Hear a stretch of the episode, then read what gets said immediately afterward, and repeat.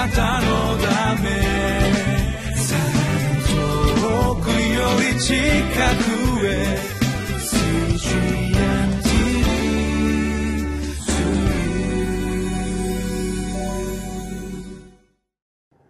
皆さんこんにちは。リビングライフの時間です。今日8日は歴代史第1 17章1節から15節、タイトルは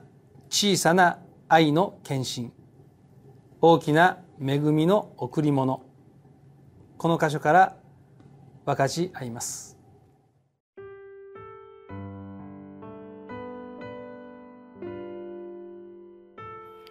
歴代史第1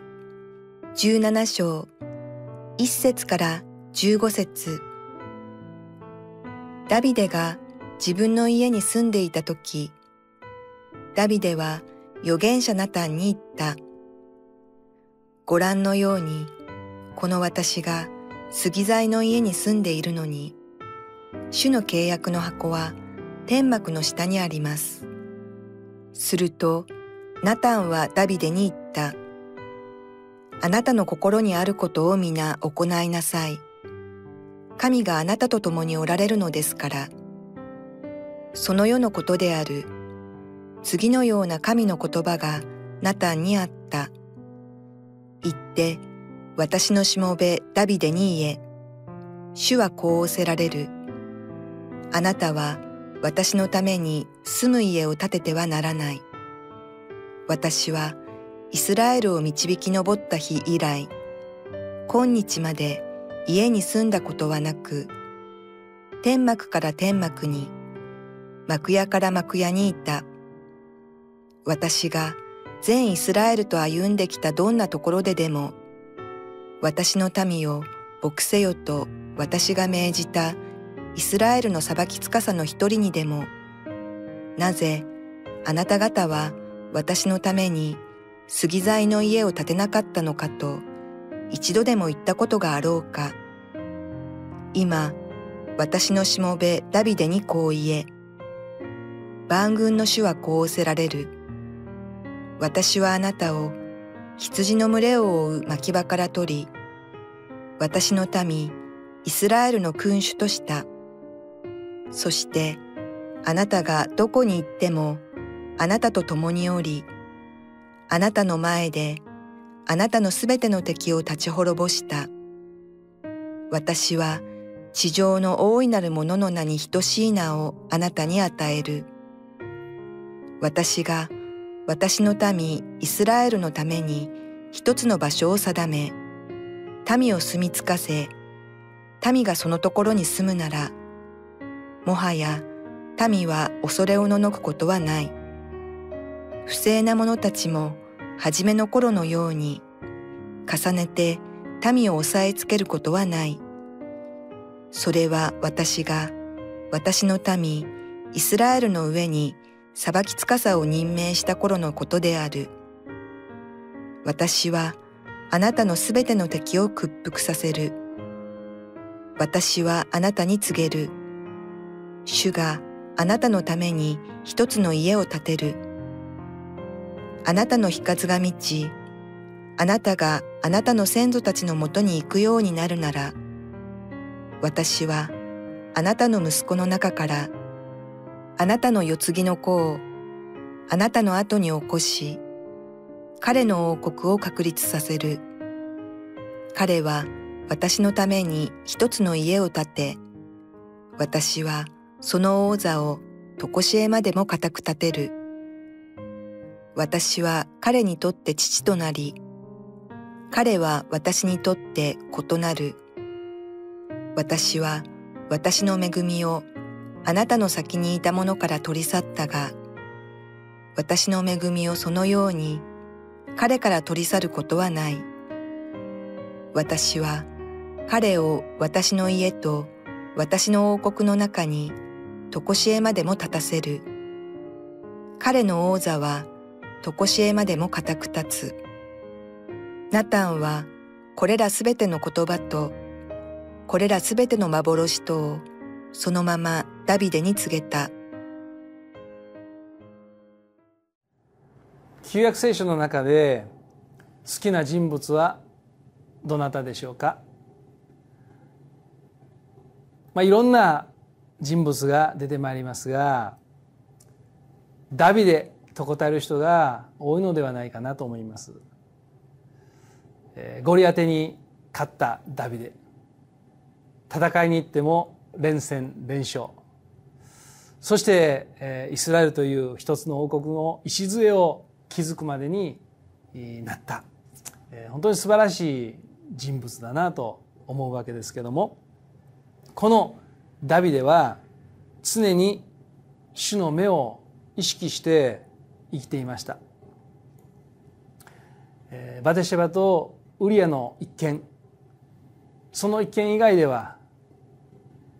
彼は本当に主の目を意識しながら生きていたと思います。外敵に当たっても、またサウルに追われても、いつも主の守りがありました。そのダビデがこう言いました。一節をお読みします。ダビデが自分の家に住んでいた時、ダビデは預言者ナタンに言った。ご覧のようにこの私が杉材の家に住んでいるのに、主の契約の箱は天幕の下にあります。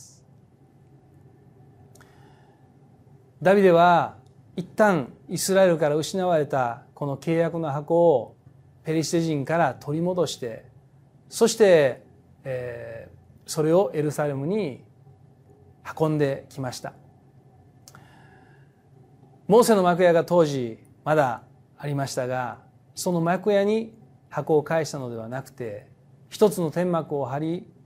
そこに主の箱を置きました。ダビデの幕屋と呼ばれていますけれども、彼はそこで本当に主に伺いを立て、また主の臨在を味わいました。そのダビデがですね、ふと思ったんです。自分はこのように板張りで木で囲われた家に住んでいるのに、主の箱が天幕の中に安置されている。天幕というのは仮の住まいですから、仮をですよね。そこに置かれているというのはどうしたものかと、ひょっとするとそのことを不憫に思ったのかもしれませんが、この契約の箱を安置する立派な建屋、家を建てたい、そのように願ったんですね。それはダビデが主を尊敬して、その契約の箱、主の臨在を表す、主がお定めになったその箱そのものが神そのものに思えるほど大切にしたかったのではないかなと思います。ダビデは主を知っていました。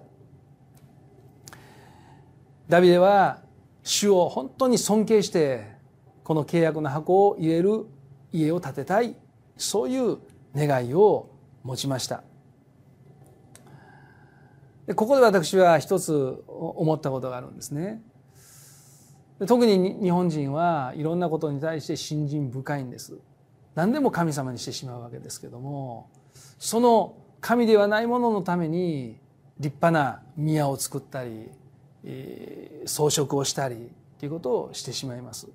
これは神に対する尊敬心を表してはいますが、対象が間違っているので、結局のところは偶像礼拝になっていってしまう、あるいはその神をお世話しなきゃならないというふうに人間がもし考えているなら、この宮は古くなったので新しい宮に移すためにご身体を動かさないといけない、これは人が一生懸命神をお世話していることになるわけで、それはまた人間の傲慢ですよね。ダビデは決してそういうことではなかったのです。ただ純粋に主を愛し、主を尊敬し、箱をこのまま置いておくのはどうか、幕屋の中に置いておくのはどうかと思ったのです。しかし主ご自身はですね、ダビデに預言者ナタンを通して語られました。その家をあなたが建てることは必要ないということでした。そしてかえってですね、主ご自身、ダビデのために一つの家、すなわち王国を建て上げるんだということを語られたわけですね。そもそもその臨在の箱、契約の箱、神の箱、いろんな表現で旧約聖書に出てまいりますけども、その箱自身もモーセに命じて、主がモーセと語らうために、主がイスラエルの中に住まわれるために命じて作らせたもので、決して人間の側から出たものではないんです。主はどこにお住まいになるかということをご自身で決められます。そして人が主のお世話をするのではなくて、人は主が語られたことに忠実に従う責任があるということを、この箇所からもまた、思います。ダビデは神の宮、神の家、神殿のことを気にかけましたけども、主はそれよりも主の王国を立て上げるということを御心の中心に置かれて、そのことを成し遂げんがために、彼から出る、ダビデから出る子孫、その子孫に、その子供に、この王国を確立させていくという約束を与えました。ダビデはこのことを聞いて、本当にそのことに感動を持って、また主に感謝の祈りをしていくわけですけども、主の王国がこの地上に完成するその時が来るんですけども、今一つの形で主のお住まいがこの地上にあるんです。つまり主イエス・キリストを信じる者一人一人が主の宮です。聖霊の宮です。そしてまた主イエス・キリストを信じる人々の集まり、その中に主がご臨在される、そこがまた主のお住まいです。これは主が定められたことで、私たちの側から出たものではないんです。私は今日、主の宮として、聖霊の宮として、心の内におられる主を意識しているかということを、この聖書を通して探られます。ダビデはいつも目の前に主を見た。ダビデはいつも主を意識して生活しました。私はどれぐらい毎日の生活の中で主を意識しているだろうか。このことは本当に私自身がしっかりと取り組んでいかなきゃならないことだというふうに、この聖書の箇所からチャレンジを受けています。主を意識して生きることは本当に大切です。その時に私たちの生活の土台はしっかりと御言葉に支えられるようになります。そしてまた主を意識する時にこそ、私たちは主の御声を聞くことができます。主を意識して生活しましょう。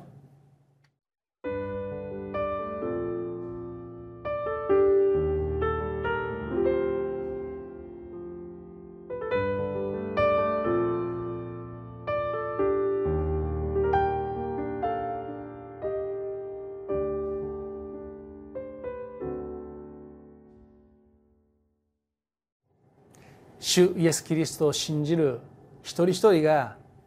聖なる宮、聖霊の宮として神はお住まいとして定めていらっしゃいます。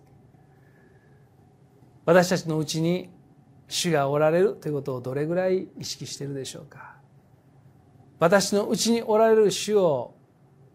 意識して、またどれぐらい頼っているでしょうか。私たちはこのことを知って、この主に信頼して歩むのと歩まないのとでは、人生大きな違いが出てくるのではないでしょうか。主に信頼して歩み続けることができるよう、お一人お一人の祝福をお祈りします。恵み深い天皇お父様、皆をあがめます。あなたは自分の御住まいをご自身でお決めになり、今、主イエス・キリストを信じる一人一人を聖霊の宮、聖なる宮として、そのうちに進んでいてくださることを心から感謝します。私のうちにおられるイエス・キリストに対して日々の生活の中でより意識を持って、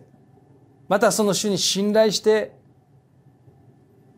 主の御声を聞きながら歩んでいくことができるように心からお願いいたします。主よ、一人お一人